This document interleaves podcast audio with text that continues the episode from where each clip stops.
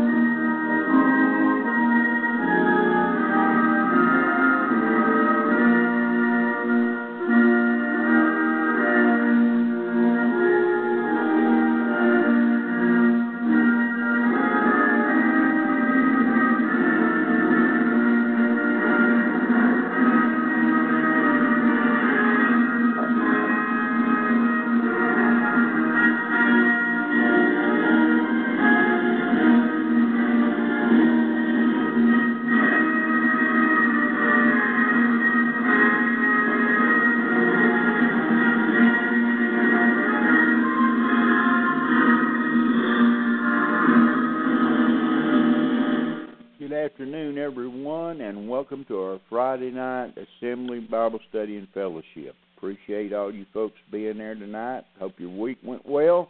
I apologize for not being here Monday night, but it was a physical impossibility to do a program for, um, this past Monday night. My health would not allow it, so I apologize.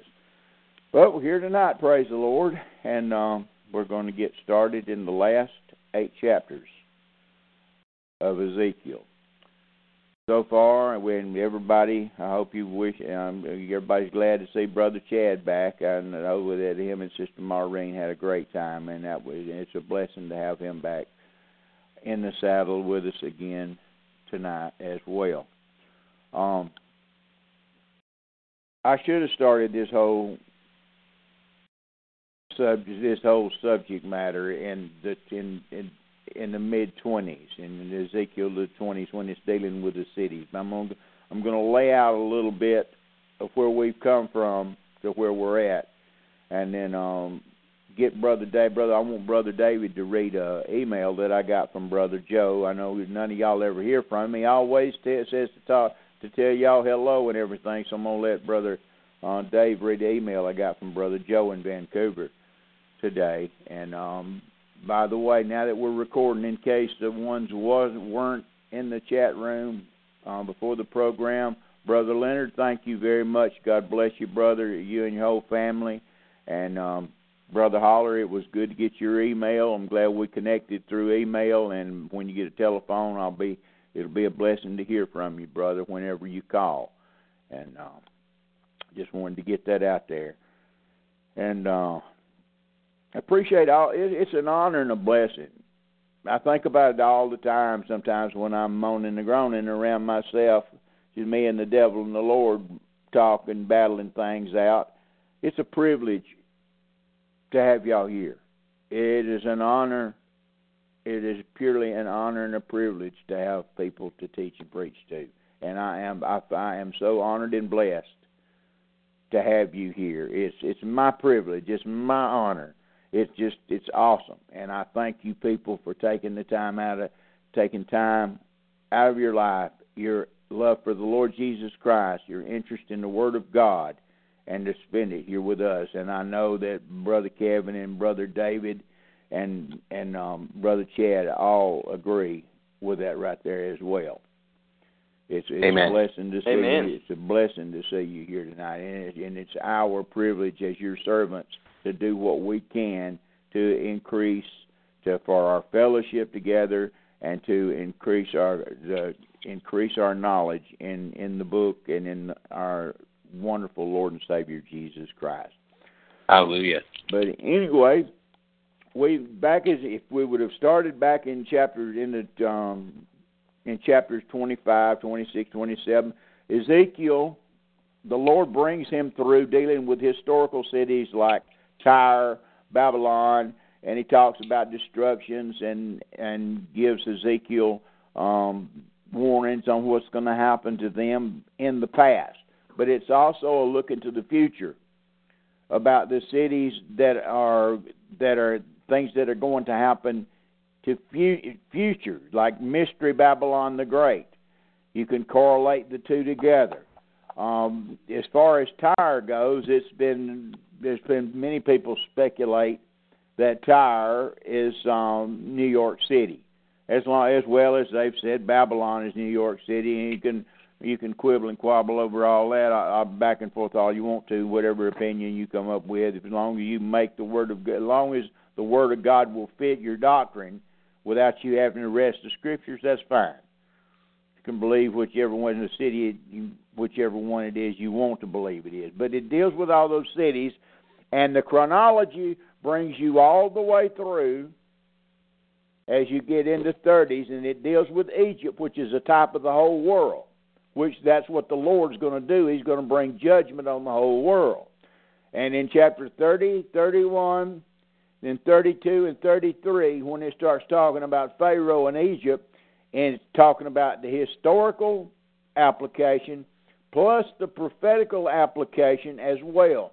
That's where we got into the netherworld in the chapters there, talking about Tubal and um, about Tubal and Meshech, and we find out they're in the nether parts of the earth.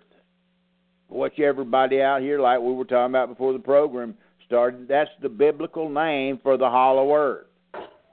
There's different chambers, Abraham's bosom, the bed, the, the abuso, or the bottomless pit, and then there's hell. But it's all in, encompassed inside the nether parts of the earth. And that's why that, that subject is starting to catch fire, as we were talking about before the program started. For all you downloaders, that subject has, is taken um, is starting to catch fire among Bible students. It's not a bunch of, it's not to the people that to talk about the same two or three words twenty-four seven, seven days a week, three hundred sixty-five days a year. But it is to people that's seeking biblical truth, especially here in the latter days and in the end time. But as we go through thirty, thirty-one, thirty-two, and thirty-three, we deal with the nether parts of the earth.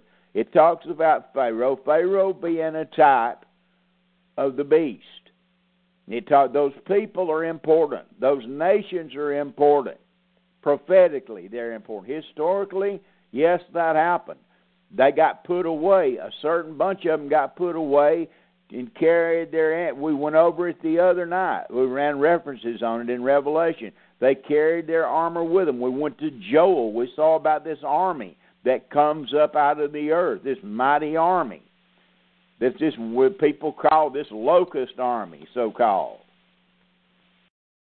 We saw about, we mentioned about the supernatural aspect of everything, how things, um, the demographics of, of what's being seen on television, the movies, and how the most the most popular things that people are starting to watch are the supernatural stuff, the superhumans, the monsters, the the genetic monstrosities, the hybrids. This is not the hybrid stuff. This is not science fiction, folks. This hybridization program it, it has been going on for a long time, and it's it's it's it's being accepted little by little by little. Like cooking the old frog, the old ad nauseum adage of cooking the frog in the water. Turn up the heat a little bit at the time. And the God of this world knows what he's doing. Okay? And people will accept it more and more and more. All you got to do is put a white-robed doctor, claim he's a doctor, and put a white robe on him, a medical profession, and and say, oh, it's going to help save some baby's life, and they'll, people will accept it right and left, not giving any thought to the other side. This CRISPR stuff, dealing with genetic manipulation. working with the D N A, the very essence of man.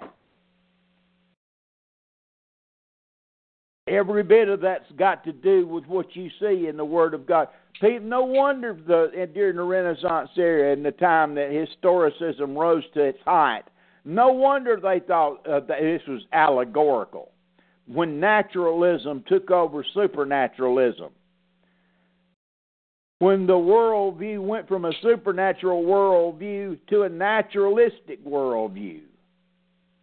No wonder they thought what they thought. Reading about this, this so-called monstrosities, well, this must be in John's imagination in the book of Revelation or in Ezekiel or, or Isaiah or some of these prophets that talk about some of this stuff. Fiery flying serpents and the nether parts of the earth, under the ground. You can understand why people thought what they thought. But little by little, just you can lie, love him or hate him, Newton prophesied the time would come that this period of time would happen. I posted his um, his statements before in the program. I know Brother David can't probably hadn't got it where he could put it in there, but he prophesied that eventually people were going to understand that this historicist view was not the correct view, and that the things talked about that had happened historically would happen again. I'm paraphrasing now, okay?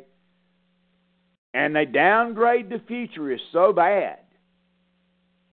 And then the, the futurists get to the point where they forget the historical application and they go too far one way and the other bunch goes too far the other way. And what you have is a mess. The right position is in the center, letting the Word of God be the final authority and judge on the whole thing. God plainly tells you that that which has been is going to be again, and he requires that which is past. And we started the, the whole series off when I started teaching this topic.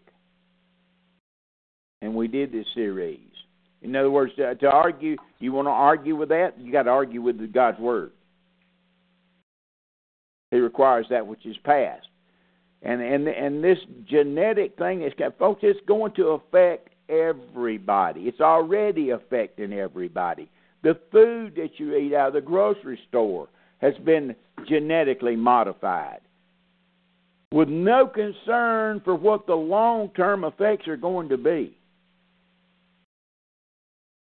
No concern. It's just here and now, what makes me happy here and now, that's all that matters. Totally anti-biblical. Anti-common sense as well.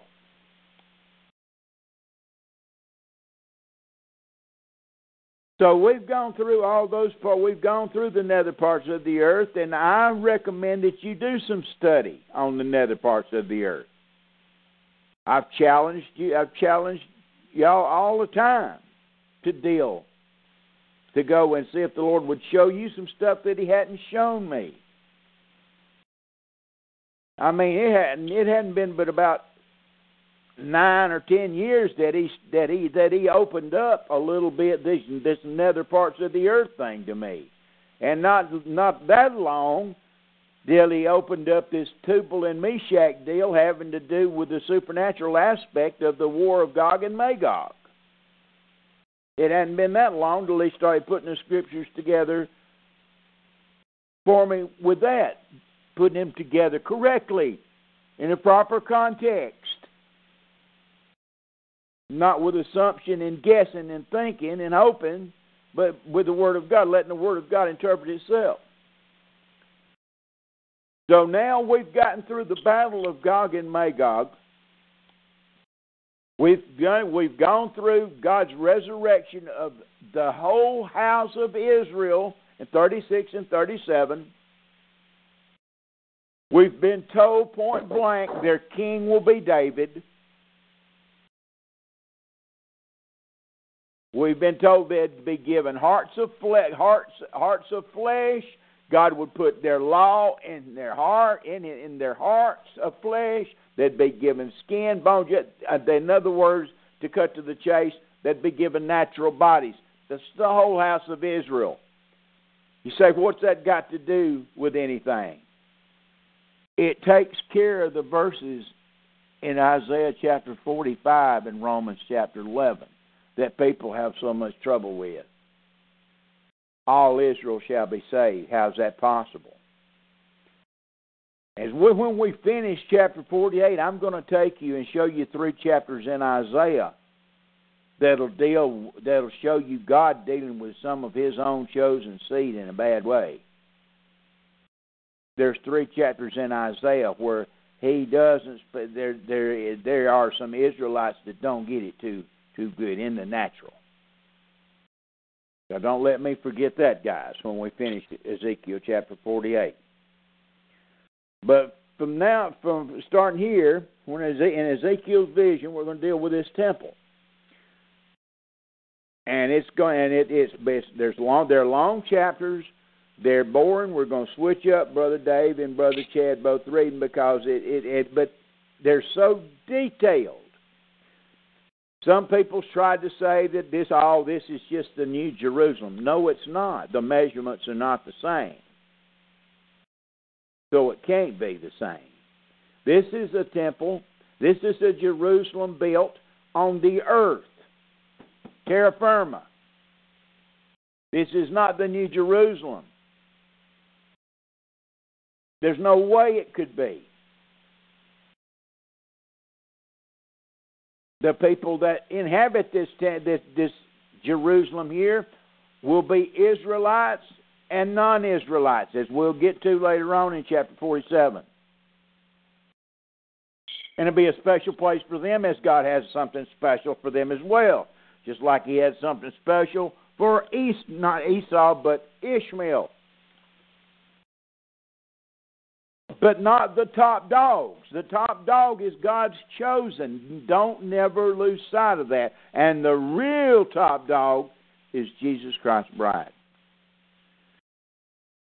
If you wanted to technically put it down without having to go back and de- um, going back to Hosea and going to the earlier chapters of Ezekiel, just to lay it out there, you can go look it up yourself, which I know some of you will now that I know some of your actual Bible students, like Brother Holler, that actually study, really studies. The other people that I don't know their name, I don't know whether you study or not. You may just come on here for entertainment. I don't know. But to just lay it out, God, the soulish God, God the Father, God the Son, God the Holy Holy Ghost, the, these three are one. God the Father's bride is natural Israel, whom He wrote a bill of divorcement for, whom He could not marry back until she died. And he died, just like the law, could not go against the law, because the law said, except the widow, the woman could only get, could only marry if her husband be dead. Well, Jesus Christ was God manifest in the flesh. He died, so he would be, he was able to take her back as a bride. Now I'm going to stop right there. That's God. Natural Israel is the wife of God the Father. The bride in the New Testament is the is the wife of Jesus. The virgin bride, as a chaste virgin, is Jesus Christ's bride, God the Son. Now, boiling it all down and just short, go study it out yourself. Don't let nobody's opinion, my opinion either. Don't believe me. Go study it out. But symbolically, that's the way it plays out. We're the bride of Christ. Natural Israel is the bride of God the Father. He chose them out. You, you of all the people on earth, you, you only have I chosen. It says in Deuteronomy four, I didn't choose you because you were the most people. I chose you because you were the fewest people on the earth. It's because we were the last ones put here. That's why. We are the minority today. We've always been the minority. People are so wrapped up in their in their Amero, uh, North Amerocentric world worldview that they think that they they think that oh we must be the majority because they, the world keeps talking about oh the minorities out here the minorities they're not the minorities, they're the majority.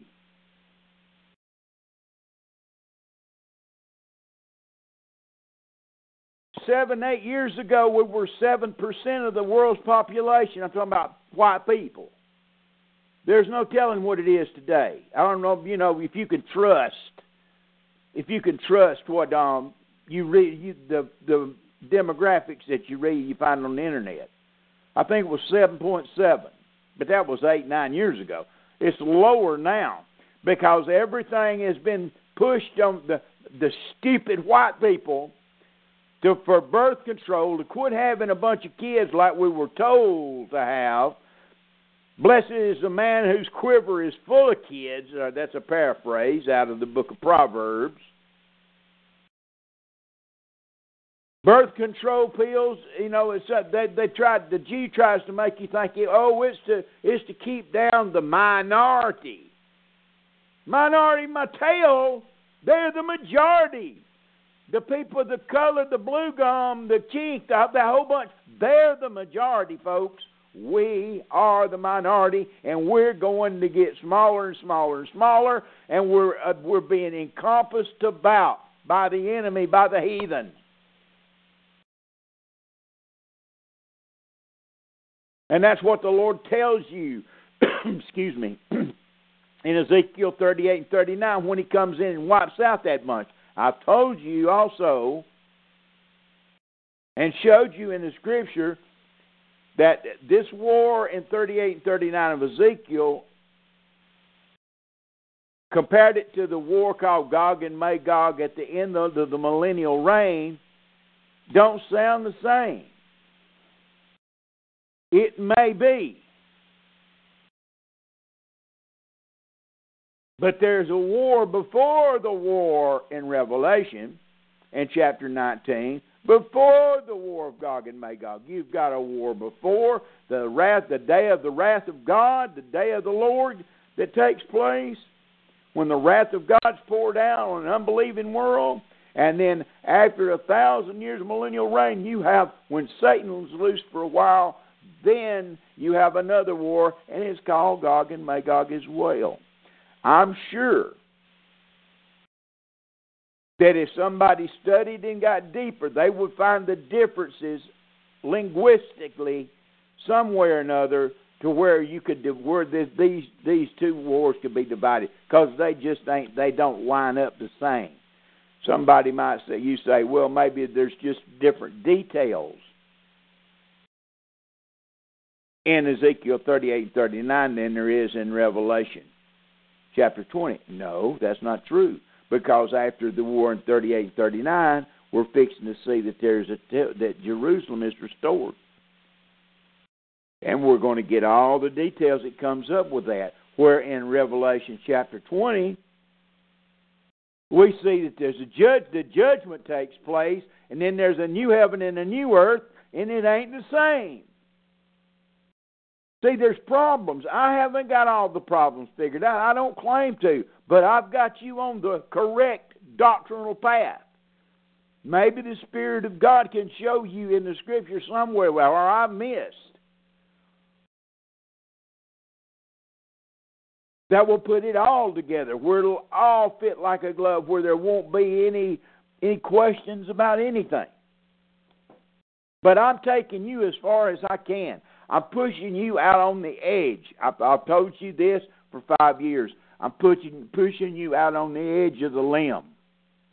I'm not. I'm not. I'm because if you stay under my teaching and preaching, I will push you out to the edge of the limb. That's where the fruit's at. I'm not. Well, I won't allow you.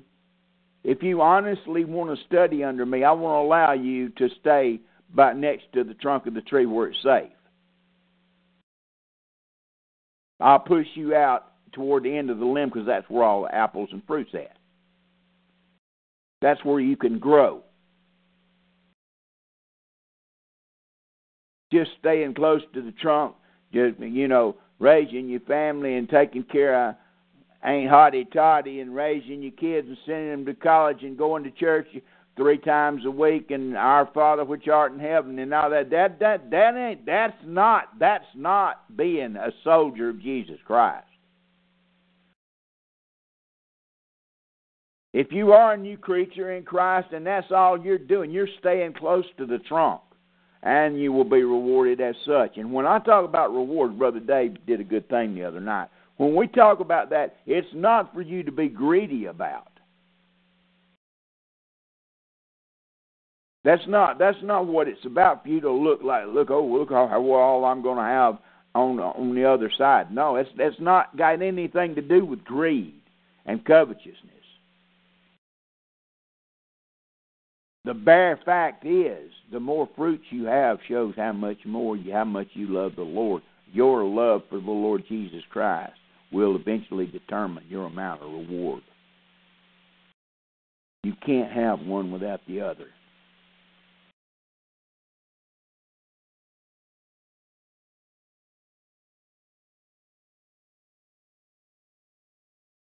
At the judgment of the nations, which will take place some time, some period of time, probably uh, at the end of the millennium or some period of time in between, the judgment of the goat and sheep nations, do you realize what they're rewarded for? The sheep nations, when God separates them, their reward is for taking care of the Israelites during the time of trouble, feeding them, clothing them, helping them out. The nations that took care of Israel is rewarded. The goat nations, the ones that didn't, we're going to find out. I'm talking about individual Christians. I'm not talking about taking care of a nation like the Judeo-Christians suckerfish you into, that I wasted thousands of dollars on in my early Christian life, thinking I was getting a blessing. No, it's talking about individually, because Christ is in you and you're in Him. It's talking about loving your brother as yourself. That's where I want you to go, Brother Chad, Matthew twenty-five. Matthew, oh, uh, what? Oh, I thought you said uh, Romans or uh, Revelation. No, okay, Brother Dave. Matthew chapter twenty-five, start okay. around verse thirty. And I'll show you what I'm talking about. And I, and you and you wonder about where um, these people get this idea that people are saved by works. This is where they get. This is one of the places they get it, folks. There are people that get through by doing good things. And this is a good example right here. They'll all come to this. They don't have a clue what they're talking about because they don't know what it's talking about, where where you're supposed to place it in the timeline of history and do, and have it doctrinally correct and rightly divided. That's where they drop the ball. See, you can't have two verses that contradict, because there's no such thing as contradiction in Scripture. You haven't got them placed in the right place, in the right context. You haven't kept kept it contextually pure in the right subject in the right period of time. If you if you run across what you think's a contradiction, and you can't have one without the other, folks. You cannot have, for by grace are you saved through faith, and that not of yourselves. It's a gift of God, not of works, lest any man should boast. You can't have that, and faith without works is dead. They they, they don't they don't mix doctrinally.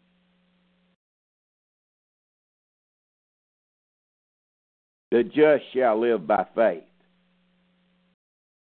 Nothing shall be able to separate us from the love of God, which is in Christ Jesus our Lord. He that endureth to the end, the same shall be saved.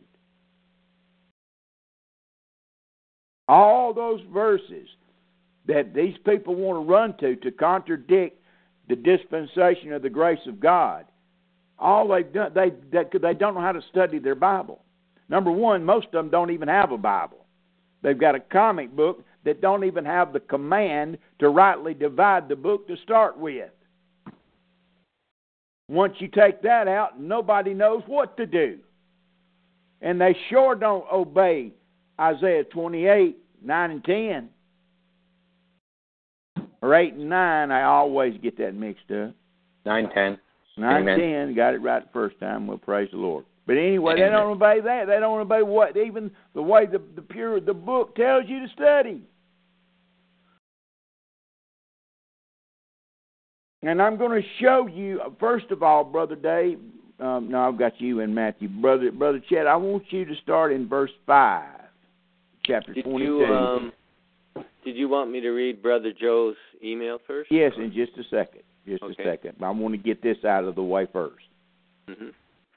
Okay, Brother Chad, I want you to start in chapter twenty-two of Revelation, and I want you to read verses six through nine. Now, folks, I want you to watch this close. People wonder, because the next verse we're going to, I'm going to show you where we where a lot where we pop up at.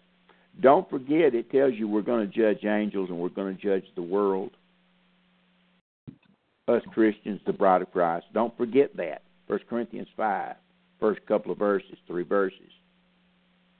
Well, you've got to be in a position to be able to do that. You've got to have already been judged yourself to be in a position to judge others, especially if you're going to judge angels and you're going to judge the rest of the world. Okay? So keep that in mind as we read these verses. I'm going to show you something. Go ahead, Brother Chad. Revelation twenty-two and six, and he said unto me, these sayings are faithful and true. Back up, the one verse, one, back up a couple of verses further. Verse four, and then start. And verse four, and they shall see his face, and his name shall be in their foreheads. And there shall be no night there, and they need no candle, neither light of the sun, for the Lord God giveth them light, and they shall reign forever and ever. And he said unto me, these sayings are faithful and true. And the Lord God of the holy prophets sent his angel to show unto his servants the things which must shortly be done. Sent what? Who did he send? Uh, he sent his angel. Okay, y'all keep that in mind. Go ahead, keep on reading. Behold, I come quickly. Blessed is he that keepeth the sayings of the prophecy of this book. And I, John, saw these things and heard them. And when I had heard and seen, I fell down to worship before the feet of the angel. Read that again. Showed. Read that, read that, read that again. And folks, listen to what he just said. Verse eight, and I, John, saw these things and heard them. And when I had heard and seen, I fell down to worship before the feet of the angel which showed me these things. The feet of the angel. Continue reading. Then saith he unto me, see thou do it not, for I am thy fellow servant, and of thy brethren the prophets. Do what? Yes. Do That's what? A... He's an angel, but yet he tells John he's of his brethren the prophets. Uh, he's got a glorified body. He's got a new angelic-like body. It probably is Daniel. It probably is. If you, that's just a guess. The reason I say that is because Daniel got his butt kicked by the Lord, got thrown in a den of lions for allowing Nebuchadnezzar to bow down and worship him. Mm-hmm.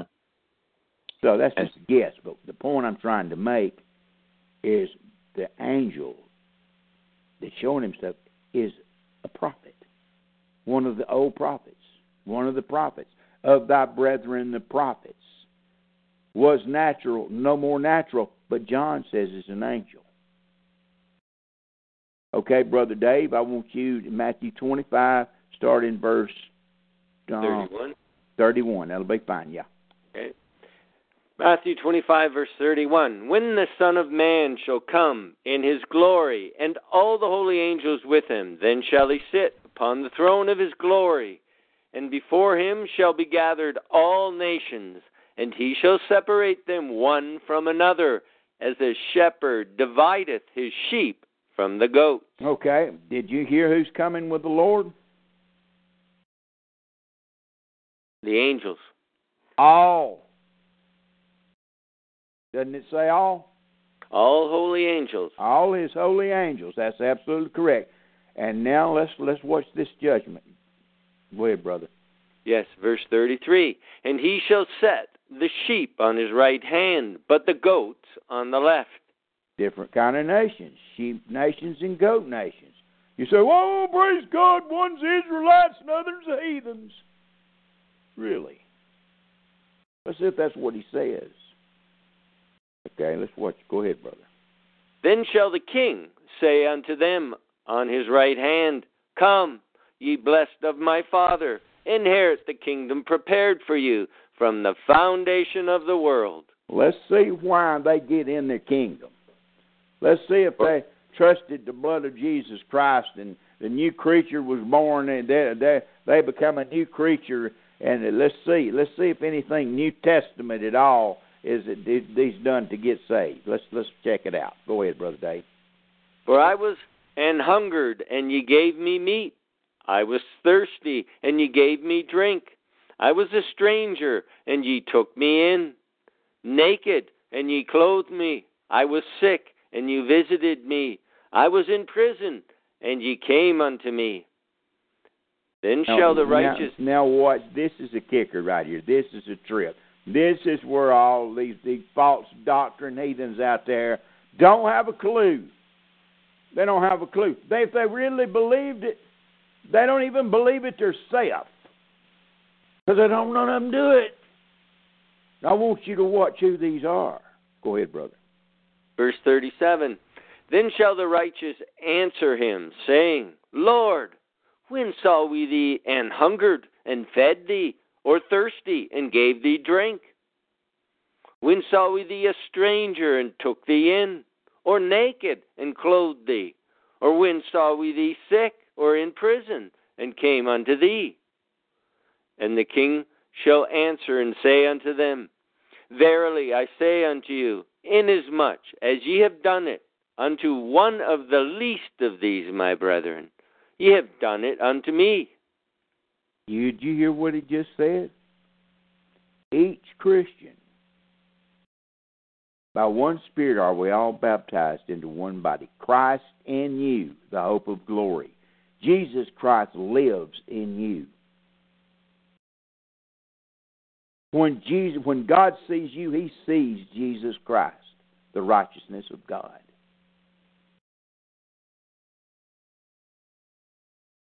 For he made him to be sin who knew no sin. Made him to be sin for us who knew no sin, that we might be made the righteousness of God in him. Little Christies, as the Germans used to call Christians. Little Christ. Read that again, Brother Dave. And the king shall answer and say unto them, Verily I say unto you, inasmuch as ye have done it unto one of the least of these, my brethren, ye have done it unto me. And now I want you to ask yourself, do you understand the two great commandments now?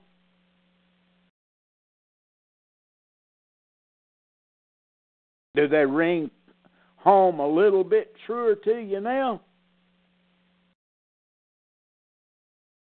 Remember what this part, this remember what the context of this whole thing is. The whole chapter, what the context of it is, it, it seems like to me it's the kingdom of heaven. Am I right, Brother Brother Chad? Isn't it the kingdom of heaven? I would say it is, yes. Well, that tells you in the first verse. Mm-hmm. Go ahead, Brother Dave. Okay, verse forty-one. Then shall he say also unto them on the left hand, Depart from me, ye cursed, into everlasting fire, prepared for the devil and his angels. Watch what they say.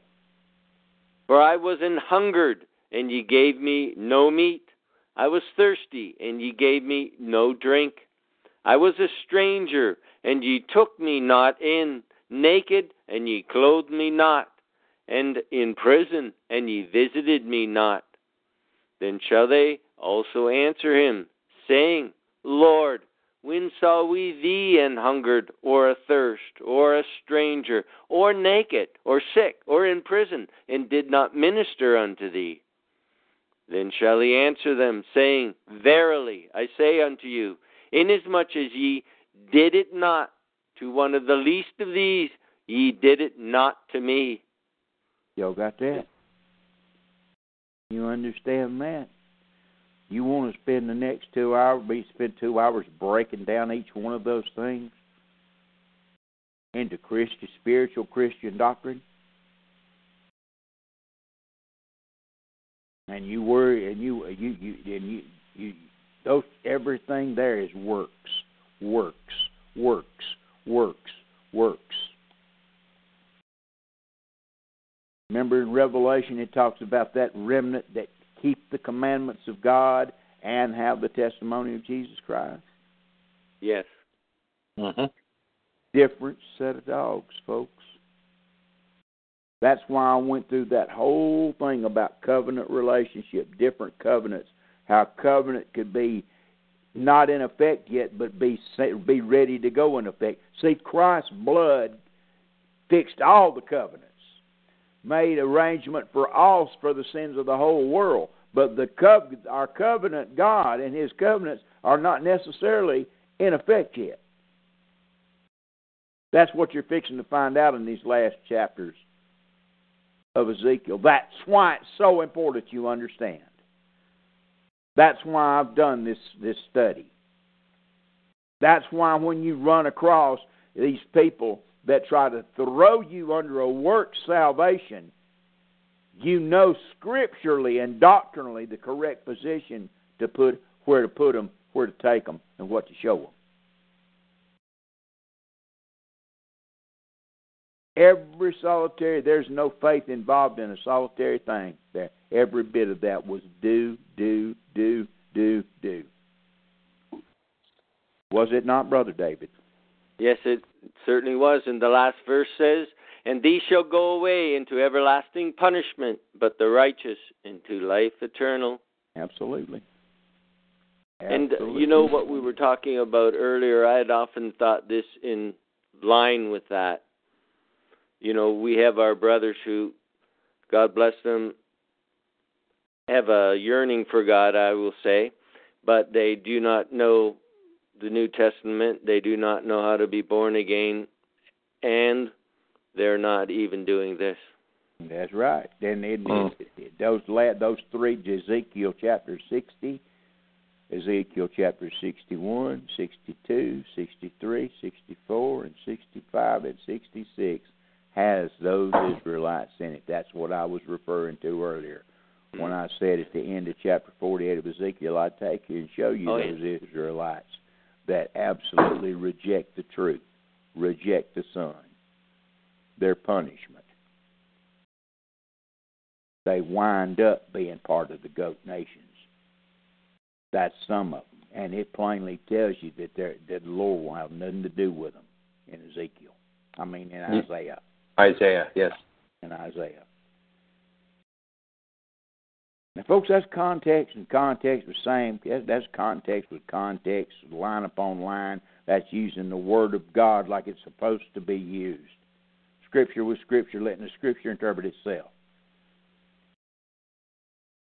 Those that endure to the end, the same shall be saved. What do they have to endure? They have to endure doing everything they're supposed to do.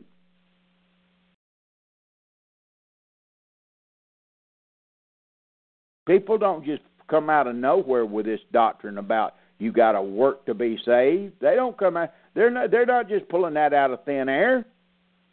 They got scripture for it, but it's that they apply it to the wrong place to the wrong people at the wrong time, under the wrong covenant. Do you realize under the covenant of Hebrews and of, of, of Jeremiah thirty-three that if you go around saying, the um, here's the Lord, or talking about the Lord, that you, if your child does it, you're supposed to run them through. Tells you that in Zechariah. Tells you it, it tells you that everybody will know the Lord, from the least to the greatest at that time. There won't be no witnessing going on. Won't be no, won't be no reason to witness. Won't be no faith involved. He's he's in full view of everybody that wants to see him. There's no grace through faith there. It's works.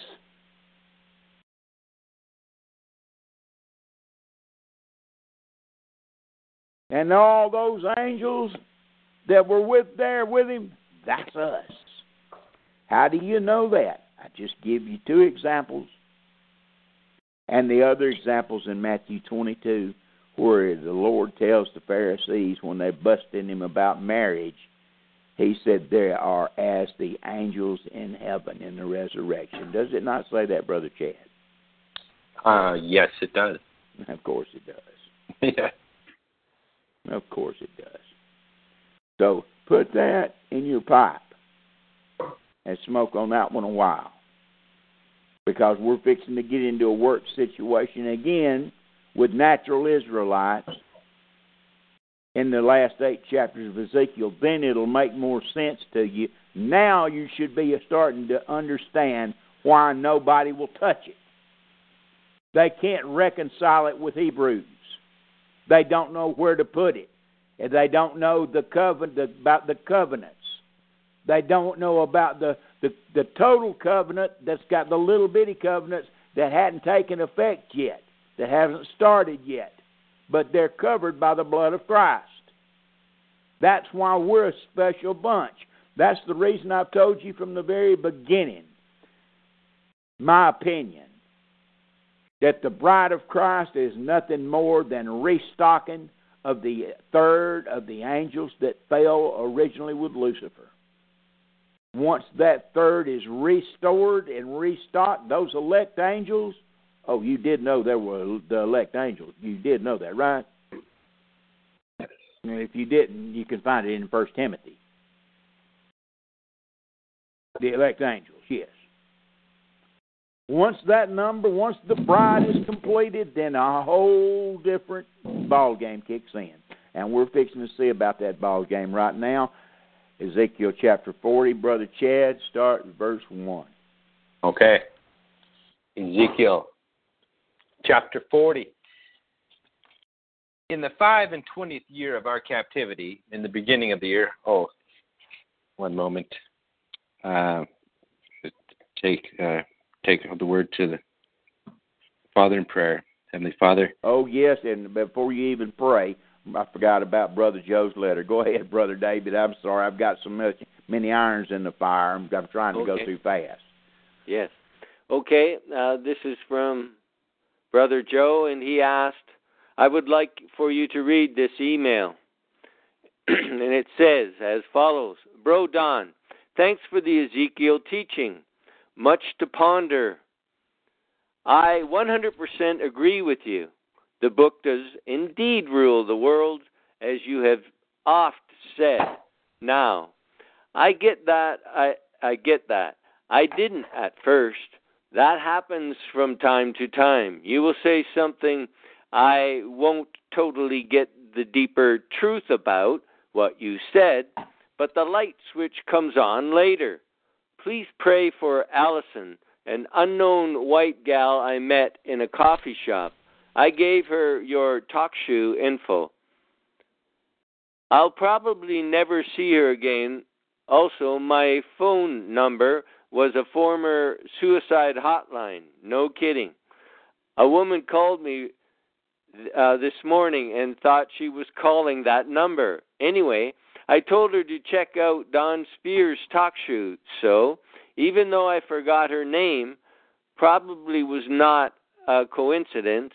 Question, do you think a person who is not aware of the truth of our identity, like we are, are part of the bride? I'm asking because I know the elect cannot be deceived. Regards. Give my warm regards to the lads. That's Amen. Brother Joe telling all y'all hello. I want to Amen. He's telling hey, all the folks Joe. in the chat room and everything hello. He he prays for y'all all the time.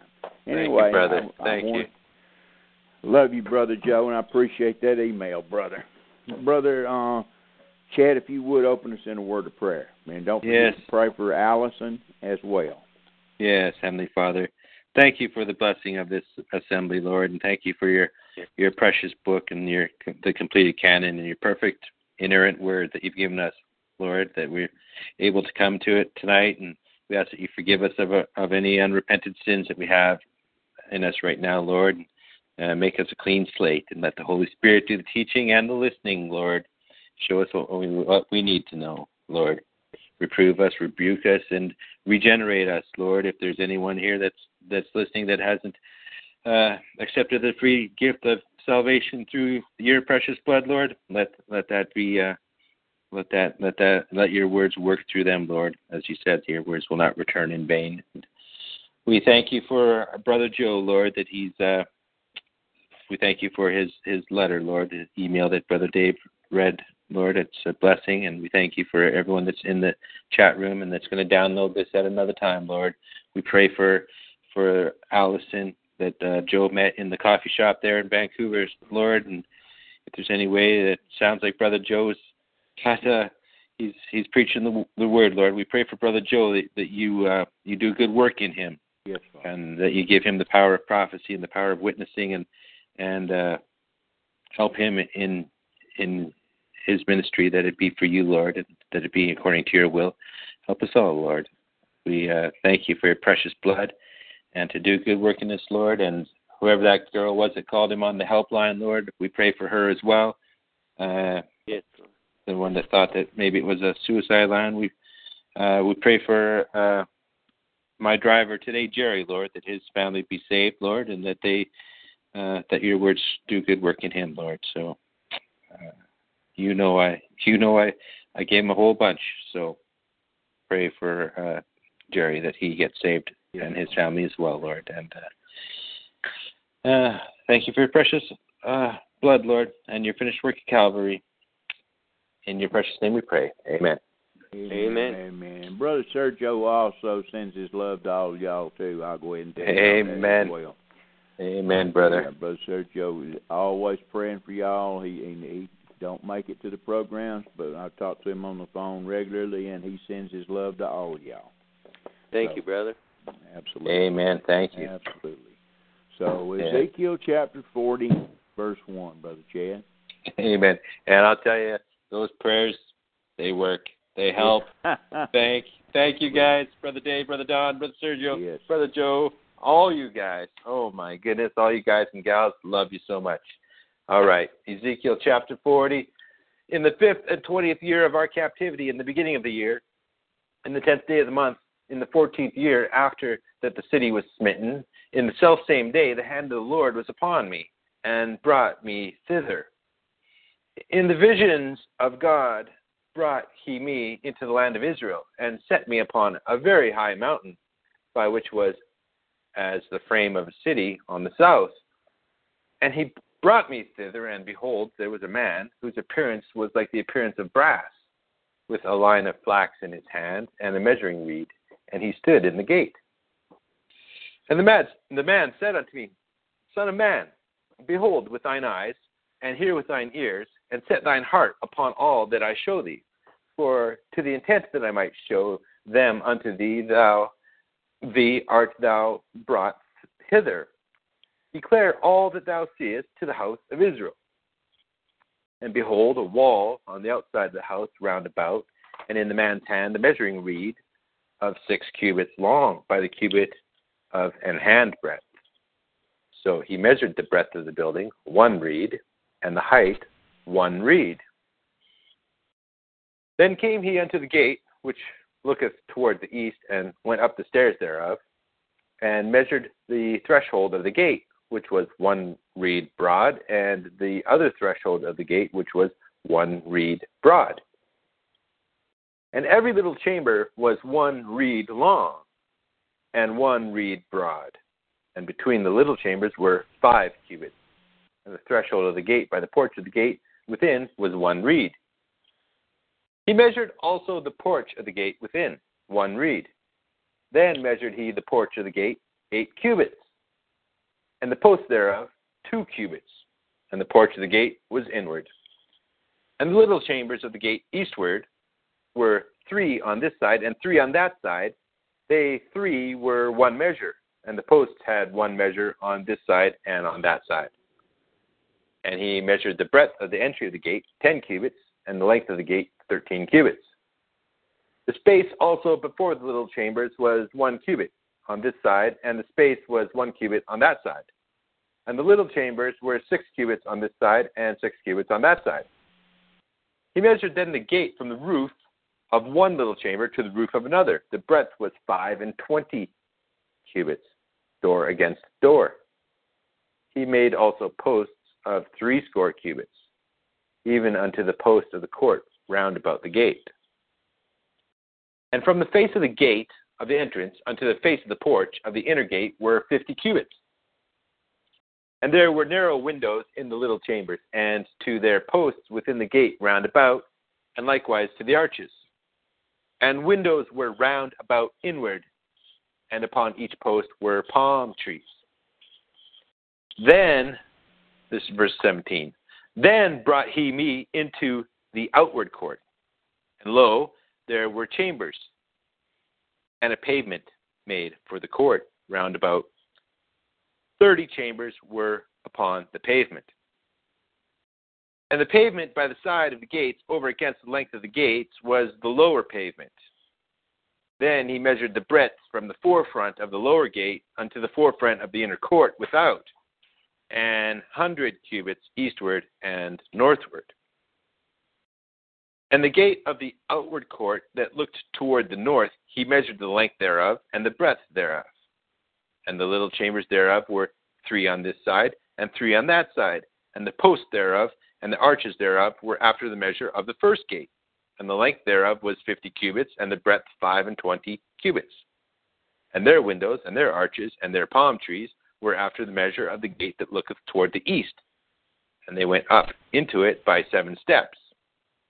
And the arches thereof were before them. And the gate of the inner court was over against the gate toward the north and toward the east. And he measured from gate to gate an hundred cubits. After that he brought me toward the south, and behold, a gate toward the south. And he measured the posts thereof and the arches thereof according to these measures. And there were windows in it, and in the arches thereof round about, like those windows. The length was fifty cubits, and the breadth five and twenty cubits. And there were seven steps to go up to it. And the arches thereof were before them. And it had palm trees, one on this side and another on that side, upon the posts thereof. And there was a gate in the inner court toward the south. And he measured from gate to gate toward the south an hundred cubits. And he brought me to the inner court by the south gate, and he measured the south gate according to these measures. And the little chambers thereof, and the posts thereof, and the arches thereof, according to these measures. And there were windows in it, and in the arches thereof round about. It was fifty cubits long, and five and twenty cubits broad. And the arches round about were five and twenty cubits long, and five cubits broad. And the arches thereof were toward the utter court, and palm trees were upon the posts thereof, and the going up to it had eight steps. And he brought me into the inner court toward the east, and he measured the gate according to these measures. And the little chambers thereof, and the posts thereof, and the arches thereof were according to these measures. And there were windows therein, and in the arches thereof round about. It was fifty cubits long, and five and twenty cubits broad. And the arches thereof were toward the outward court, and palm trees were upon the posts thereof, on this side and on that side, and on going up to it had eight steps. And he brought me to the north gate, and measured it according to these measures. The little chamber thereof, the posts thereof, and the arches thereof, and the windows to it round about. The length was fifty cubits, and the breadth five and twenty cubits. And the posts thereof were toward the utter court, and palm trees were upon the posts thereof on this side and on that side. And the going up to it had eight steps.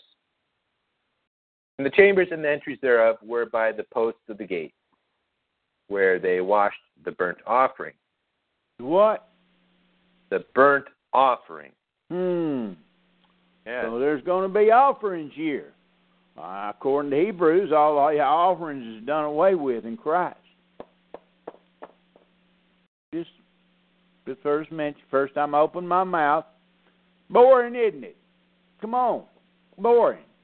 Boring, boring, boring. Naturally, it's boring. You know why? It's important to God.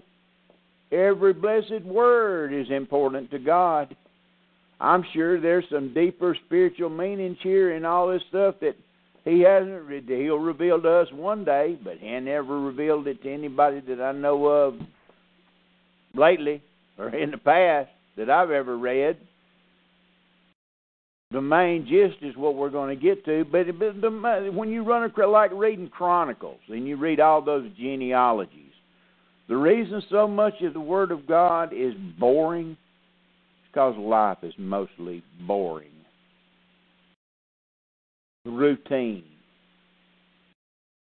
It's not every. It's not. It's not. Not every chapter is about a uh, the netherworld and about genetic mutations and about the, you know, the biblical cosmology.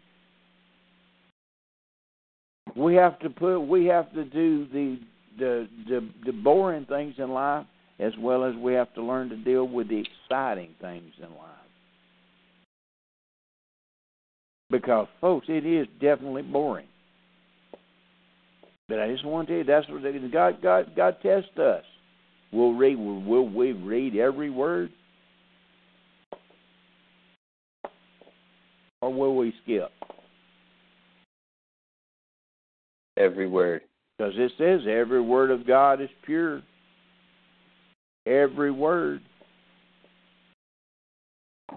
So we're going to read it. Go ahead, brother. That made me smile, brother. Uh, I was thinking of the, uh, somewhere there's a saved brother in Christ. He's reading this, and he's like, wow, he's an architect. Right? He's yeah. going through, he's going through Genesis six, and he's like, I don't know about this. This is a little bit wild uh, over my head. He comes to Ezekiel forty, and he's like, this is my stuff, man. This is it. Yep. Amen, brother. Yeah. No, it's Ark and the Temple. Yeah. Let's read it. Yeah.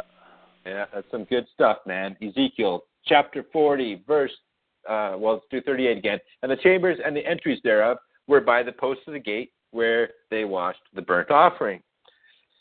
And in the porch of the gate were two tables on this side and two tables on that side, to slay thereon the burnt offering and the sin offering and the trespass offering. The what? The sin offering and the trespass offering. The sin offering and the trespass offering. You now, you understanding now why nobody deals with this? Yeah, man. Uh-huh. They won't touch you with a ten-foot pole. Because Hebrews absolutely contradicts every bit, because they don't put the covenants and stuff in the right place to the right people at the right time. They don't rightly divide the book. That's what I've led. I've, I've built the whole thing up for y'all to understand this. And you're going to find out this temple not only is a temporary temple, it's only mentioned one time in the book of Revelation. And it talks about that outer outer gate is for Gentiles. I forget what chapter in Revelation that's in. Do you know where that's at, Brother David? It's uh, it's in the first two verses of uh, chapter ten, eleven, twelve, thirteen, one. I, I forget which one it is, but it's okay. Just just go check me out, okay, folks? It's just one little line or two of it, and that's it. Talks about that outer gate it just got through talking about, because that temple in, in, in Revelation is the one on the ground, the one that talks about that outer gate.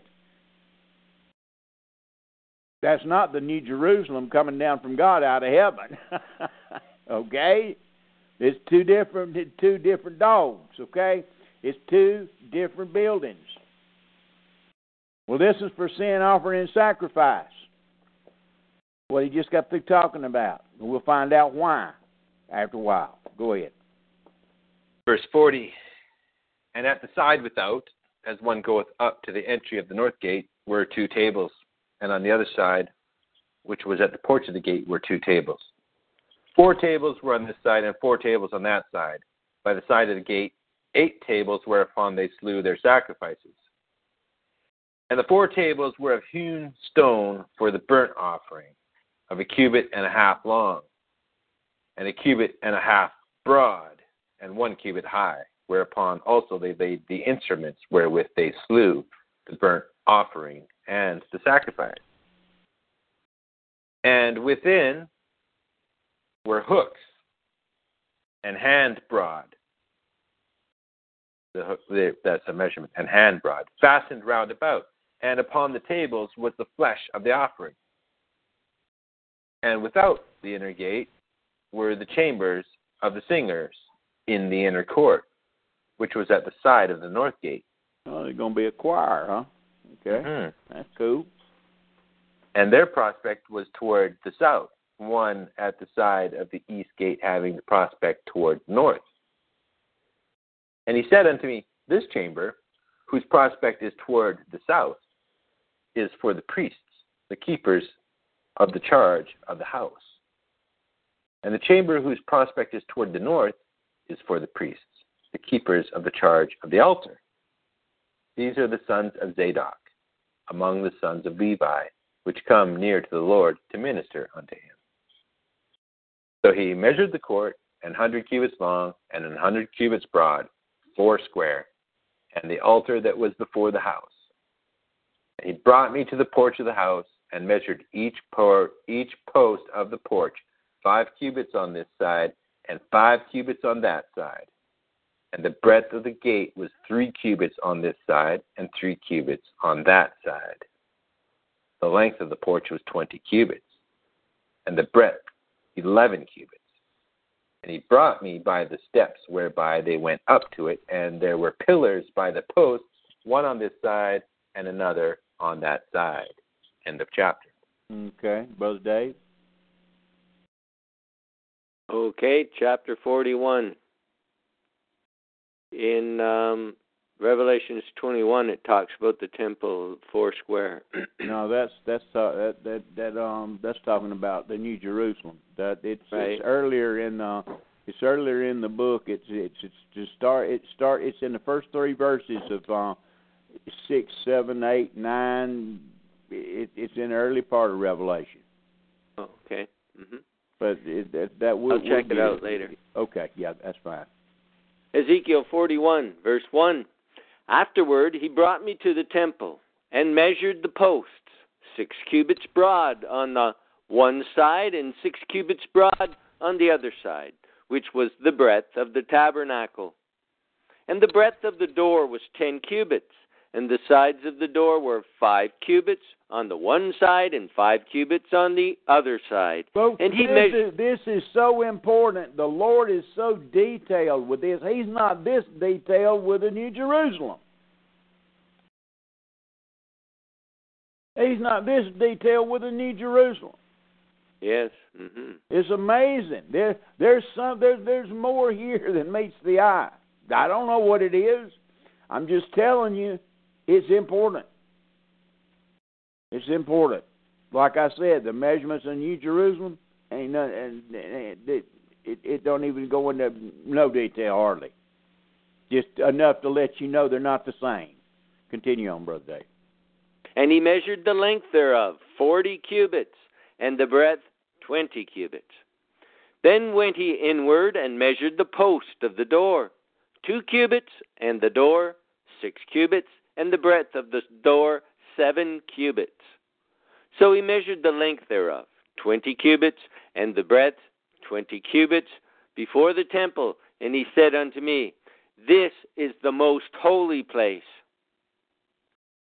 That would be the chamber where the Lord himself is, would it not? Mm, it would be. Yes, the most holy place. After he measured the... Would the Ark of the Covenant be moved there? Mm-hmm. Hmm.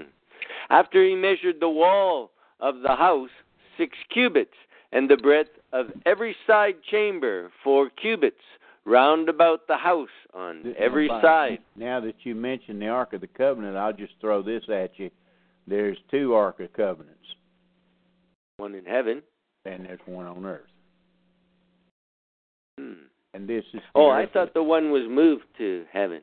That's so what they try to claim, because they can't mm-hmm. nobody find the one that's still here on earth. Oh, okay. Mm-hmm. But you'll have a temple here on earth, as you'll have the new, you'll have a Jerusalem here on earth, and a new yeah. Jerusalem that's floating around in the sky. That's and very one true. Will have an ark in it, which it tells mm. you it has the ark in it in the book of Revelation, and yes. you'll have one on this one here, right, right here, as above, huh. so below. Okay, sounds right to me.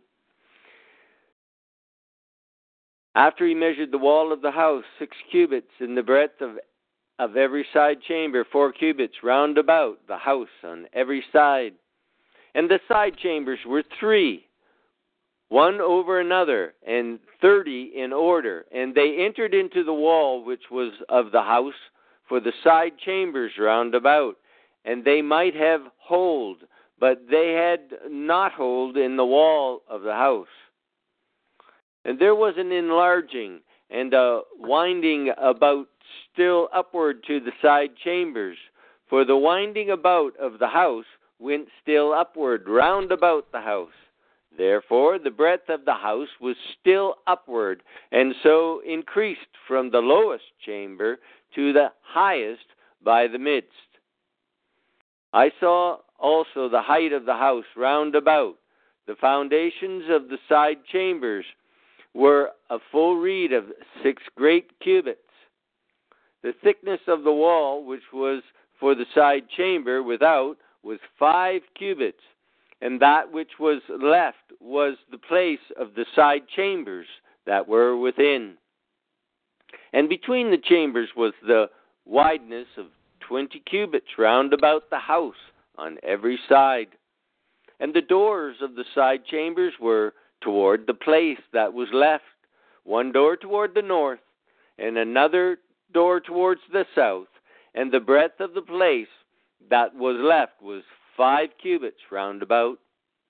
Now, the building that was before the separate place at the end toward the west was seventy cubits broad, and the wall of the building was five cubits thick round about, and the length thereof ninety cubits. So he measured the house an hundred cubits long, and the separate place and the building with the walls thereof an hundred cubits long. Don't forget, people, this is the angel taking Ezekiel and showing him a vision from a mountain of something in the future. Don't forget, that's what this is. This is go. That's what's going on. Go ahead, brother. Yes. Also, the breadth of the face of the house and of this separate place toward the east an hundred cubits. And he measured the length of the building over against the separate place which was behind it, and the galleries thereof on the one side and on the other side, an hundred cubits, with the inner temple and the porches of the court. The doorposts and the narrow windows and the galleries round about under their three stories, over against the door, sealed with wood, round about, and from the ground up to the windows, and the windows were covered. To that above the door, even unto an inner house, and without, and by all the wall around, about within and without by measure. And it was made with cherubims and palm trees, so that a palm tree was between a cherub and a cherub, and every cherub had two faces. So that the face of a man was toward the palm tree on the one side, and the face of a young lion towards the palm tree on the other side. What's wrong with this picture? Well, in, the, in, in uh, cherubs weren't described as having faces of lions that I remember anywhere else. No, both uh, a cherub is supposed to have four faces. Mm-hmm. Yes, yeah. An eagle and an ox, a lion and a man. Yes. But here, they only have two. Hmm. The face of a man and the face of a lion. Hmm. You say, why, Brother Don? I don't have a clue. I don't have a clue. Eagle and the ox. Hmm. They're gone.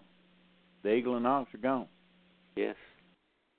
Why? Why would the Lord change the cherub? Why? Why?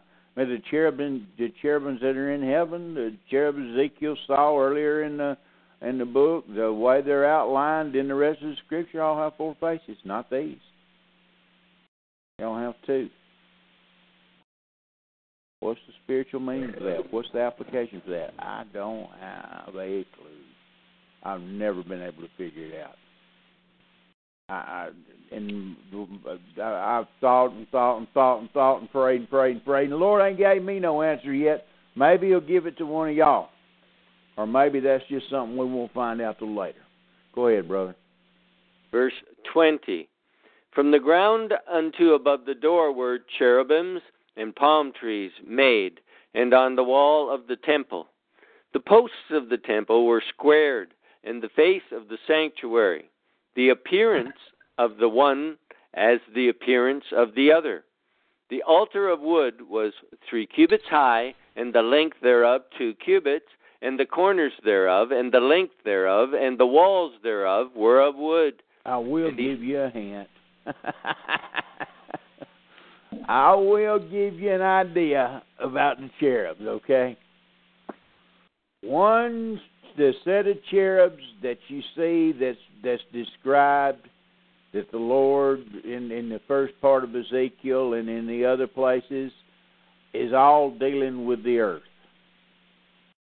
is all dealing with the world and the condition it's in today. The animal kingdom, the, the fowl kingdom, it's dealing with all that. These cherubs here are dealing with a different period of time where there's only two main things going on. That line would be the line of the tribe of Judah. And the other face would be the face of a man, would be the natural man. Now, that's just my opinion. But I think one has got to do with only this this period of time, and all the other cherubims had to do with a different period of time. I don't know. That's just that's that's just the only, only thing I'll throw out there that I've that I've guessed on. So go ahead, Brother Dave. And the walls thereof were of wood, and he said unto me, This is the table that is before the Lord. And the temple and the sanctuary had two doors, and the two excuse me, and the doors had two leaves apiece, two turning leaves, two leaves for the one door, and two leaves for the other door. And there were made on them, on the doors of the temple, cherubims and palm trees, like as were made upon the walls. And there were thick planks upon the face of the porch without.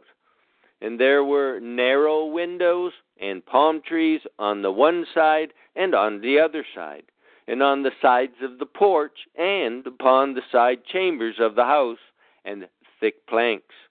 End of chapter. Yes, uh, Ezekiel chapter forty-two. Then he brought me forth into the utter court, the way toward the north, and he brought me into the chamber that was over against the separate place, and which was before the building toward the north. Before the length of an hundred cubits was the north door, and the breadth was fifty cubits. Over against the twenty... Pardon me, over against the twenty cubits, which were for the inner court, and over against the pavement, which was for the outer court, was gallery against gallery in three stories.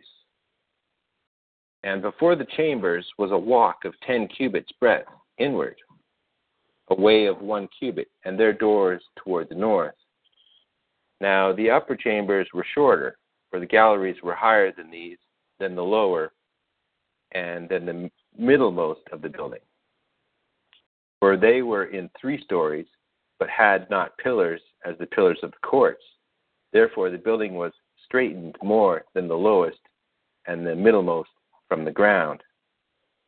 And the wall that was without, over against the chambers, toward the utter court, on the fore part of the chambers, the length thereof was fifty cubits. For the length of the chambers, that were in the outer court was fifty cubits, and lo, before the temple were an hundred cubits. And from under these chambers was the entry on the east side, as one goeth into them from the outer court. The chambers were in the thickness of the wall of the court toward the east, over against the separate place, and over against the building. And the way before them was like the appearance of the chambers which were toward the north, as long as they, as long as they, and as broad as they. And all their goings out were both according to their fashions, and according to their doors. And according to the doors of the chambers that were toward the south was a door in the head of the way, even the way directly before the wall toward the east, as one entereth into them. Then said he unto me, the north chambers and the south chambers, which are before the separate place, they be holy chambers, where the priests that approach unto the Lord shall eat the most holy things. There shall they lay the most holy things, and the meat offering, and the sin offering, and the trespass offering, for the place is holy. When the priests enter therein, then shall they not go out of the holy place into the utter court, but there they shall lay their garments wherein they minister, for they are holy, and shall put on other garments, and shall approach to those things which are for the people. Now, when he had made an end of measuring the inner house, he brought me forth toward the gate, whose prospect is toward the east, and measured it round about. He measured the east side with the measuring reed, five hundred reeds, with the measuring reed round about. He measured the north side, five hundred reeds, with the measuring reed round about. He measured the south side, five hundred reeds, with the measuring reed. He turned about to the west side and measured five hundred reeds with the measuring reed. He measured it by the four sides. It had a wall round about, five hundred reeds long and five hundred broad, to make a separation between the sanctuary and the profane place. Profane. End of chapter. One more profane. Chapter, Brother David, and we'll shut it down for tonight.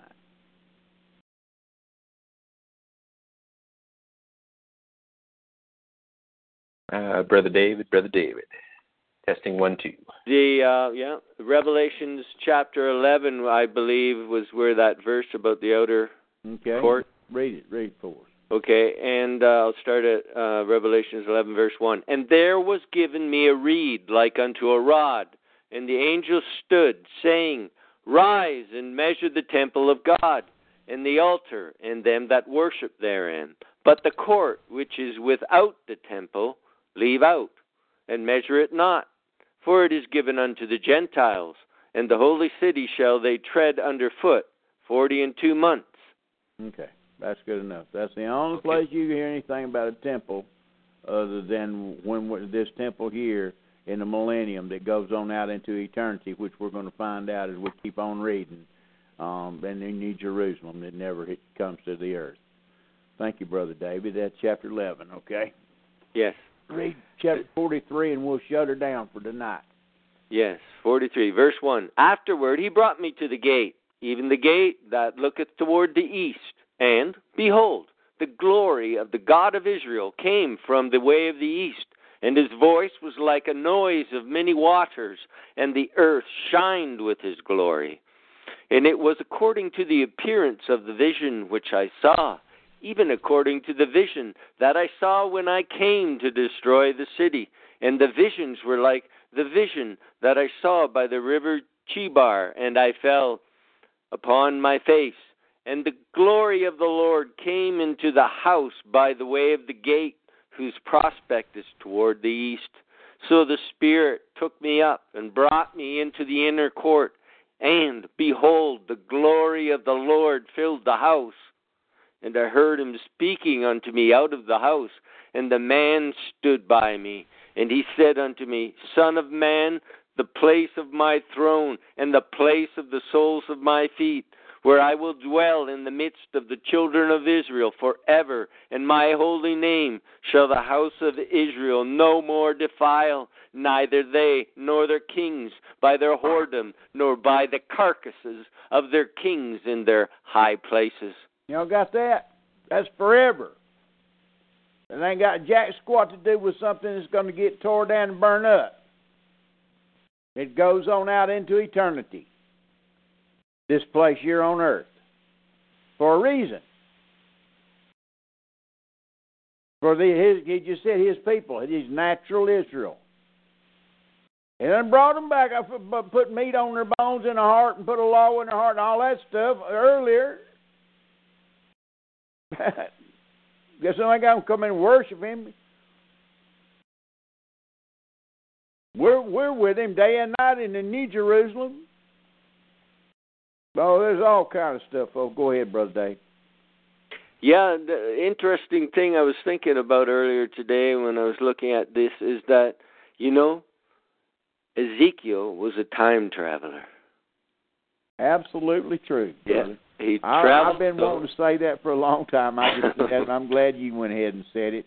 And there is another place in the Scripture. I'll find it for y'all one of these days when it, I run back across it when I'm going back through the book again, that there, it actually, that not only does it, is one of the prophets time travel, he travels, it, it's like goes from one spot to another spot instantaneously. Wow. He carries a bunch of people with him. I forget. It's, it's either it's Elijah, it's Elias, I, Elisha, Elisha. I think is the one that does it. He's got some people. Then he they're one spot one second and another spot the ne- another second. If you're not reading close, you'll never catch it. But it's just like they they, they it's like they went from. Uh, it, it's like they went from um, Damascus to. to Jerusalem in a in a nanosecond. Wow, yeah. I'll show that to y'all, or I'll, I'll dig that up and show yeah. it to y'all. It, That's nobody, how the Lord can travel. Nobody ever mentions a word about it. But I'm glad you brought up the time traveling business, because that's exactly what's going on here. Go ahead. Yeah, because you hear people talking about it, and is it possible? But if you read the book, you'd say, yes, it is. All Ezekiel things certainly God, did. All things are possible, absolutely. Amen. Ezekiel forty-three, verse eight. In their setting of their threshold by my thresholds, and their post by my posts, and the wall between me and them, they have even defiled my holy name by their abominations that they have committed, whereof I have consumed them in my anger. Now, let them put away their whoredom and the carcasses of their kings far from me, and I will dwell in the midst of them forever. The, the, in um, Kings, the, they were buried in the city of David right. by the temple. Yep. Right? Yep. And, and the Lord said, these things are defiling me. And, right. and and yet all the Israelites and the Judites, you know, their kings were like revered, you know, they're mm-hmm. mighty kings. And God saying, get these carcasses out of here. They defile me. Yep. Well, you weren't allowed to bring dead things into the temple. Nope. And so it's strange that they brought them to the city of David. But you, anyway, you know, continue. Folks, Now, just, just just off topic for just a second, but one of the grandest things, one of the biggest proofs, one of the biggest proofs of the going from the old covenant to the new covenant, one of the biggest proofs that there is in the Word of God is the rending of the veil. Yes. Do y'all realize how big that sucker was? And how thick it was. I remember and, something like five or ten tons. Like unbelievable. And tons, God yeah. rent it in twain, showing, showing Israel right then that the old covenant was gone. The old Mosaic covenant was over. It was gone. The veil was rent. It could never be fixed again. It could never be redone. Yeah, and it was rent from the top down. From the top to the bottom, absolutely. Yeah, yeah. God reached down from... Well, and all these people, out, I'm not going to get started on them, and we'll be here for another thirty minutes. Go ahead, Brother Dave. Verse ten, Thou son of man, shew the house to the house of Israel, that they may be ashamed of their iniquities, and let them measure the pattern. And if they be ashamed of all that they have done, shew them the form of the house, and the fashion thereof, and the goings out thereof, and the comings in thereof, and all the forms thereof, and all the ordinances thereof, and all the forms thereof, and all the laws thereof, and write it in their sight, that they may keep the whole form thereof, and all the ordinances thereof, and do them. Okay, Brother Chad, go to Colossians chapter two, read the last ten verses. Okay. Now, Paul gave you a warning this was coming. He knew it, but he couldn't talk about it, but he did give you a warning. I went there before and showed you nobody knows why this is in the New Testament. Or I say nobody. Yes, they do. Some of the better Bible students out there has got a clue about it. Okay? But not none of these reprobates out there, these Yahudi duties. They don't have a clue. Mm. It's interesting. I, I read through Colossians twice last night, all four chapters. Colossians chapter two, I'll just read eleven on at, at the chapter oh, sixteen, mark. I think. Oh, it's sixteen? Yeah. Okay. sixteen on. Let no man therefore judge you in meat or in drink or in respect of an holy day or of the new moon or of the Sabbath days, which are a shadow of things to come. They're a shadow of things to come. They're coming back. Paul is saying they're coming back. Here they are. I'm here. They're here they are in the Ezekiel temple. The law, the law of the house. Not the law of Moses, the law of the house. You're fixing to find that out. Go ahead, Brother David. Okay, back to Ezekiel chapter forty-three and verse twelve. This is the law of the house. Upon the top of the mountains, the whole limit thereof round about shall be most holy. Behold, this is the law of the house. And these are the measures of the altar after the cubits. The cubit is a cubit and a handbreadth. Even the bottom shall be a cubit. And did and y'all notice? Did y'all notice? He he said, if they're ashamed of their sin. You remember me keep talking about being ashamed? The, yes. Who are these people he's talking about? If they are ashamed of their iniquity. Well, you read about them in thirty-six and thirty-seven. You read about them in the resurrection of the bones. Yes. Go ahead, brother. Even the bottom shall be a cubit, and the breadth a cubit, and the border thereof by the edge thereof round about shall be a span, and this shall be the higher place of the altar.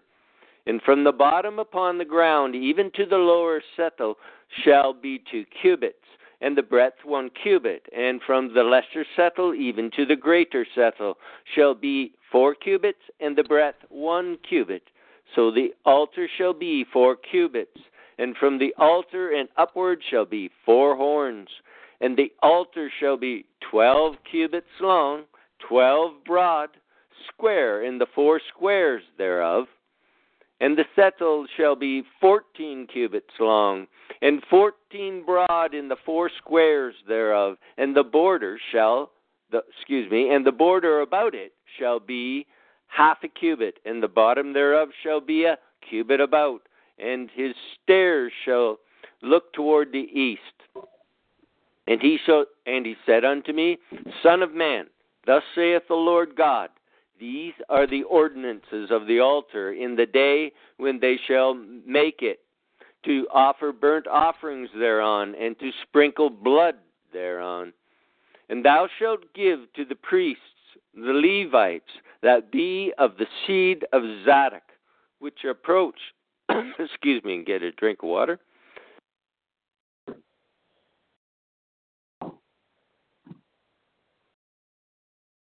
And thou shalt give to the priests, the Levites, that be of the seed of Zadok, which approach unto me, to minister unto me, saith the Lord God, a young bullock for a sin offering. And thou shalt take of the blood thereof, and put it on the four horns of it, and on the four corners of the settle, and upon the border round about. Round about. Thus shalt thou cleanse and purge it. Thou shalt take the bullock also of the sin offering, and he shall burn it in the appointed place of the house, without the sanctuary. And on the second day thou shalt offer a kid of the goats, without blemish, for a sin offering. And they shall cleanse the altar, as they did cleanse it with the bullock. What sin? And the blood of God's of the, and the blood of Jesus Christ, God's Son, cleanses us from all sin. After making one sacrifice for sin forever, he sat down at the right hand of the Father of God, the right hand of the Father, to make an intercession for us. So you see, you see the problem, folks. You see the reconciliation problem. You see why nobody wants to touch it. Yes, yes. Continue on, brother. When thou hast made an end of cleansing it, thou shalt offer a young bullock without blemish, and a ram out of the flock without blemish, and thou shalt offer them before the Lord. And the priests shall cast salt upon them, and they shall offer them up for a burnt offering unto the Lord. Seven days shalt thou prepare every day a goat for a sin offering. They shall also prepare a young bullock and a ram out of the flock without blemish. Seven days shall they purge the altar and purify it, and they shall consecrate themselves. And when these days are expired, it shall be that upon the eighth day and so forward, the priests shall make your burnt offerings upon the altar, and your peace offerings, and I will accept you, saith the Lord God. Yes, that's, that's a trip, folks. I'm telling you. It's a trip. You're, yep, you're nothing you're, about being accepted by the blood of Jesus. Not at all, because the blood of Jesus Christ is done taking care of every bit of it, but these people are made to do it all over again, just like it had something to do with their sin. They're made to they're made to redo the whole law of the house, not the law of Moses, not the law of Mount Sinai, but the law of the house. They're made to obey these ordinances. You're going to see later on new moons and Sabbath days, like Paul talks about in Colossians two, that's coming back. But the blood, did, did, did you say, well, well, the Bible says the blood, uh, uh, the blood of Jesus Christ cleanses us of all sin. It does cleanse us from all sin, us. Amen. It sure does. It cleansed the world. For God so loved the world, he gave his only begotten Son, that whosoever believes in him shall not perish but have everlasting life. That blood does cover the whole world's sins. It does. But this covenant here is not taken in effect yet, even though it's covered by the blood of Christ. These people are going to have, there's an element they have to work for. That if they're ashamed of their iniquity and their sin, they have to go through all this rigmarole. This is why I keep warning some of the, some of the people that fly through here. And because I'm not talking about a Jew and the white all the time, they they leave. And because I'm not using Yehudi Yuhah or some Yahoo Utah or something like that, they run out of here. You want that? Just let them run. Just, just, just. They're are they? If they're Israelites and they turn their back on the Lord after a full gospel message, it's bad. It's going to be bad, bad news. For the ones you say, what about the ones that never heard? They get here's their opportunity right here. Here's their opportunity right here. This would consume most of your day. Absolutely. Between working And then coming back home and doing all these sacrifices or before you go to work. And that's right. And later on in the last few chapters, it's going to talk about employment and work and fishermen catching fish, and going to talk about all that stuff that's going to go on, about families and children. And these are natural people. These are not the angel like the angels of the Lord that neither marry nor are given in marriage. These are not like us, the body of Christ, that have a body just like Christ, who will fashion our body and liken it unto his glorious body.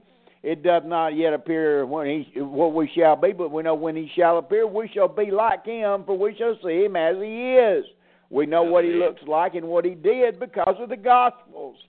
That's putting the Scriptures together, folks, to paint the picture, to get right doctrine, not heresy and false doctrine. That's why nobody will deal with this, this this this book, this last eight chapters. They won't deal with it because they don't know how to reconcile it. They don't know how to put the thing together. They don't know how it fits together like that painting I keep telling you about. And like Brother Joe said in his letter, he doesn't understand certain things sometimes, but later on, like he said, the light switch goes off. The Holy Spirit will reveal, as long as you'll walk in the light God gives you with a pure heart and accept God's word for what he said, he'll give you more light to walk in, and he'll keep lighting those lamps in front of you and keep you down the correct path and true of his truth that he wants you to know. He'll continue on. And the Holy Spirit was given to reveal all truth to us. That's the way it works, folks. And you can't find one out of fifty thousand so-called Bible teachers that'll tell you what I just told you. That's how, that's how debased and backslidden and what a wretched shape the church and the body of Christ is in today. That's how far away we've gotten from the truth.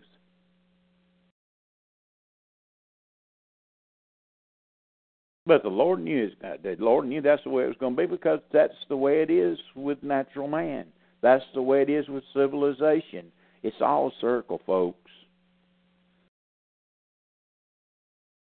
Like we went through the book of Judges, they get right, praise God, hallelujah, glory to God. Next thing they're doing, they're messing around, drunk, and laying around with women and idolaters and everything, and then they get their head beat on, and then they all praise God, hallelujah, we're going to serve you, Lord, yes, praise God, hallelujah, and the next thing you know, boop, bump that head again. But one of these days, the head bumping is going to stop. For us, it's already stopped. The new man, it's done stopped. We can't ever sin again. There'll never be any. Will there never be any sin for the new creature in Christ? Never, ever. Can't sin. Can never sin again. I said the new man. I didn't say this old flesh you're dragging around that has lust and desires and carnal greed, greed and and lying and cheating and stealing and and I'm and all that stuff and, I, and idolatry and all that. Yes, idolatry, just in a different form. Covetousness. I'm not talking about that old that old man. I'm talking about the new man. If any man be in Christ, he is a new creature. The old, old things are passed away; all things are become new.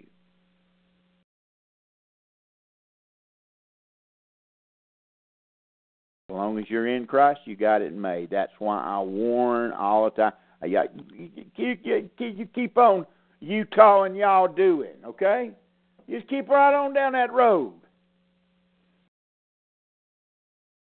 Revelation done told you how to name it, not no man knew. What makes you think you know it? You read it the other night, didn't you, Brother Chad? Oh, yes. Yes, indeed. Oh, it's a trip. Brother Dave, dismiss us in a word of prayer. Yes. Father, we come tonight and we give you thanks, Lord, for your word. We give you thanks for the book of Ezekiel. We thank you for revealing these things to us, that the Israelites who have not received the blood of Jesus Christ are positioned from the foundation of the world to do this, to repeat the laws, the law of the house. And we thank you, Lord, that you have mercy on them and allow them this second chance, this opportunity, even though it is a thousand-year works opportunity, which is a long time. I pray, Lord, that our brothers and sisters around the world, the Israelites, the children of God, the bride of the Father. Father, in Jesus' name, I pray that they're drawn by the Holy Spirit to the Lord Jesus Christ. And I pray that all those within the sounds of our voice tonight that download this later on, that they would indeed, Lord, receive the Lord Jesus Christ as their Lord and Savior, and that they would be in the New Jerusalem and not here in this four square, four square temple on the earth, Lord. And, Father, in the name of Jesus, I pray that we would continue every day to serve the Lord Jesus Christ in a fervent, ardent manner, not in a manner like these people who must be in a dragging their feet, mundane way, doing these religious rituals over and over, which I know a little bit about being a Catholic, doing the most boring rituals over and over and over. It must be torment, and yet it has to be done to qualify. And Father, we give thanks that we can serve the Lord Jesus Christ every day with the Holy Spirit in a new way, a freshness every day by the Spirit of God. And serving the Lord Jesus Christ is not boring, but we commune with the living God in our spirit and have that freshness and joy of the Holy Ghost. It's possible to have it every day. It's possible. Although we don't experience it every day, it's possible if we seek you to serve you in freshness and newness of life every day. And I pray that, Lord, for us, that we would serve you with newness of life by the Spirit every day. And, Lord, I lift up to you Merv's brother-in-law, who's going this weekend to get his bladder removed.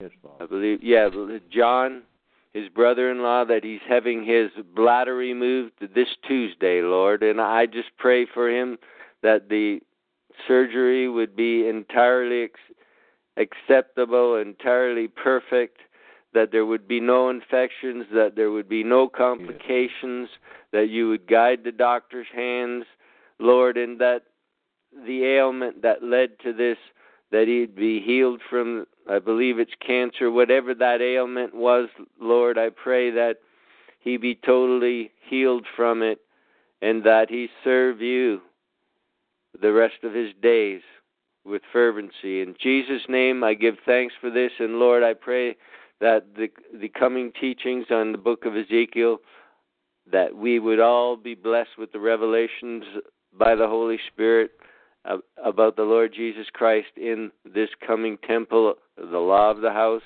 and that our brothers and sisters would come closer to you, and those who are not saved, Lord, draw them out to the teachings, those C I A, C I people, Lord, that don't believe that this is what's going to be their place if they don't receive the Lord Jesus Christ, that they get convicted of it, Father. In Jesus' name, I give you thanks for this. In Jesus' name, so be it. Amen. Amen. Amen. And, folks, let me tell you something. This second chance business, in a way, it, it, it's not a second chance. If somebody spits in Jesus Christ's face and rejects the Word of God, let, let me. There's a caveat to that verse in, in First Corinthians two. Real quick, Brother Chad, go to First Corinthians chapter two and go down there to where it, I, I think it starts around verse eight or ten or nine, eleven, where it says, I have not seen. I want you to go there and read. I'm going to show you there's a caveat to this, this, this God revealing things to you. There's a caveat. The Holy Spirit was sent to lead and guide you into all truth, but there's a caveat to it, see. It's a caveat to it. Our Brother Don harps about it all the time. It's a caveat to it. It ain't just going to float out of the sky into your head, into your spirit. The caveat. Let's read that and see what that caveat is. Okay. Uh, First Corinthians chapter two, verse nine, but as it is written, I have not seen, nor ear heard, neither have entered into the heart of a man the things which God hath prepared for them that love him. But God hath revealed them unto us by his Spirit. For the Spirit searcheth all things, yea, the deep things of God. Did anybody catch the caveat? But. Did anybody catch what the caveat to all that is? To them that love him. Yes. Amen. To them that love him. See, this book discerns the thoughts and intents of the heart. And if the thoughts and intents of the heart are wrong, the revelation's not going to come. Anyway, contact information, Brother Dave. Yes, the contact information for Don Spears Ministries. The telephone number is three three four, three nine seven, two three three three. The email address is respect to the Lord at yahoo dot com. And you can go to PayPal and you can enter Pastor Don's account, which is his email, which is respect to the Lord at yahoo dot com, and at PayPal you can make an offering to this ministry and to the Lord Jesus Christ. And you can send your cards and letters and requests and offerings by mail to Pastor Don's home address at thirty-one fifty-five Louisville Street, Apartment D one, Clio, Alabama, zip code three six zero one seven. That's three six zero one seven. Thanks for listening, everyone. Man, good job, guys. It's good to have you back, Brother Chad. I missed you like a hog misses slop, brother. Amen, brother. I'll, I'll call you tomorrow, right? Yeah, give me a call tomorrow, and uh, and we'll catch up, okay? Folks, listen, yeah. listen, let me tell you something. When Paul talked to the Ephesian elders and he told he told them, he had not shunned to declare unto them all the counsel of God. They got puffed up. They got heady. They got their doctrine absolutely spot on.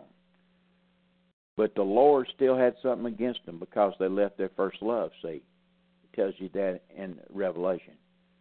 They got their doctrine spot on. I mean, they were taught by the best. And they obeyed. They got their doctrinal issues absolutely correct, but they lacked one thing. They lost their first love, and that was love for the Lord Jesus Christ. And, folks, that love is me- the, the grace, that word grace is so magnificent, and you, Paul called this period of time the dispensation of the grace of God. And this, this this dispensing of the grace of God, this time period that we're in now, I don't know how much longer it's going to last. But there's been preachers in times past, I'm not the originator of it, they said that the word grace meant God's riches at Christ's expense. And that's exactly what, that's what it does mean. Everything that you've been given, you're given a new body. You're going to be given a new sinless body that can never sin, that that is supernaturally things beyond words that you could possibly imagine that you'll be able to do with an enjoyment, with a, with a, with an enjoyment that's so supernaturally greater than any kind of worldly high you could possibly imagine. And never, ever have to worry about displeasing the Father again. That's reserved for you under grace. That's not for this bunch. That's reserved for you. That's reserved for the bride. As it should be. As any husband should treat his wife that way.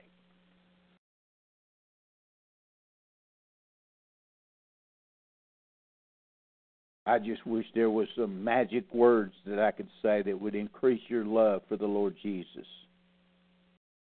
exponentially to where tomorrow morning when you woke up, the, the, the symbolically the, the that shining light of the grace of God would just flood your heart to the point to where all tear, symbolic tears of joy would rain all day long down for your your appreciation, your thanksgiving to God for the opportunity that he's given you to be called his son and to be a member of the bride of Christ.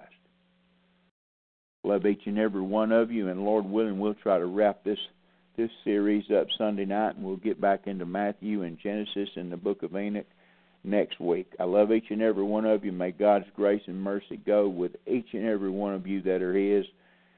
God bless you, and good night. Good night, everyone. Good night, all. Good night.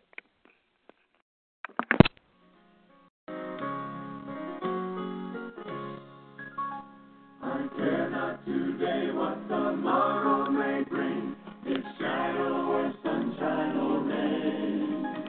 The Lord I know ruleth for everything, and all of my worry is vain. Living my faith.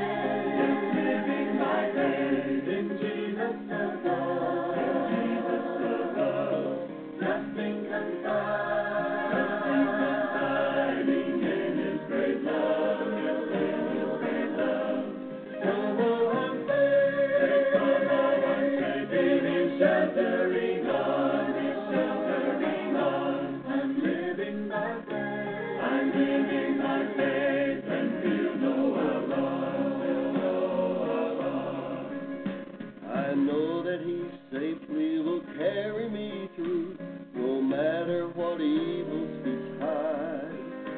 Why should I then care though the tempest may blow, if Jesus walks close to my side? Living my faith, yes, living my faith in Jesus above, in Jesus above, trusting inside, trusting confiding in His great love.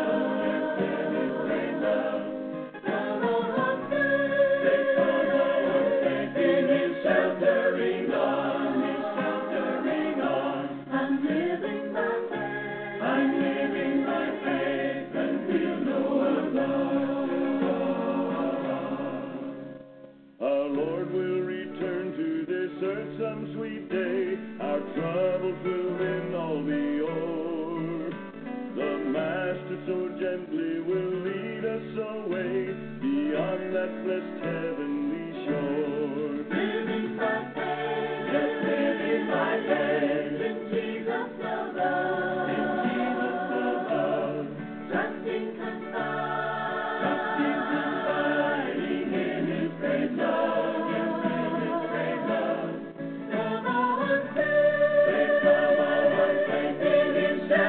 living my faith. I'm living my faith.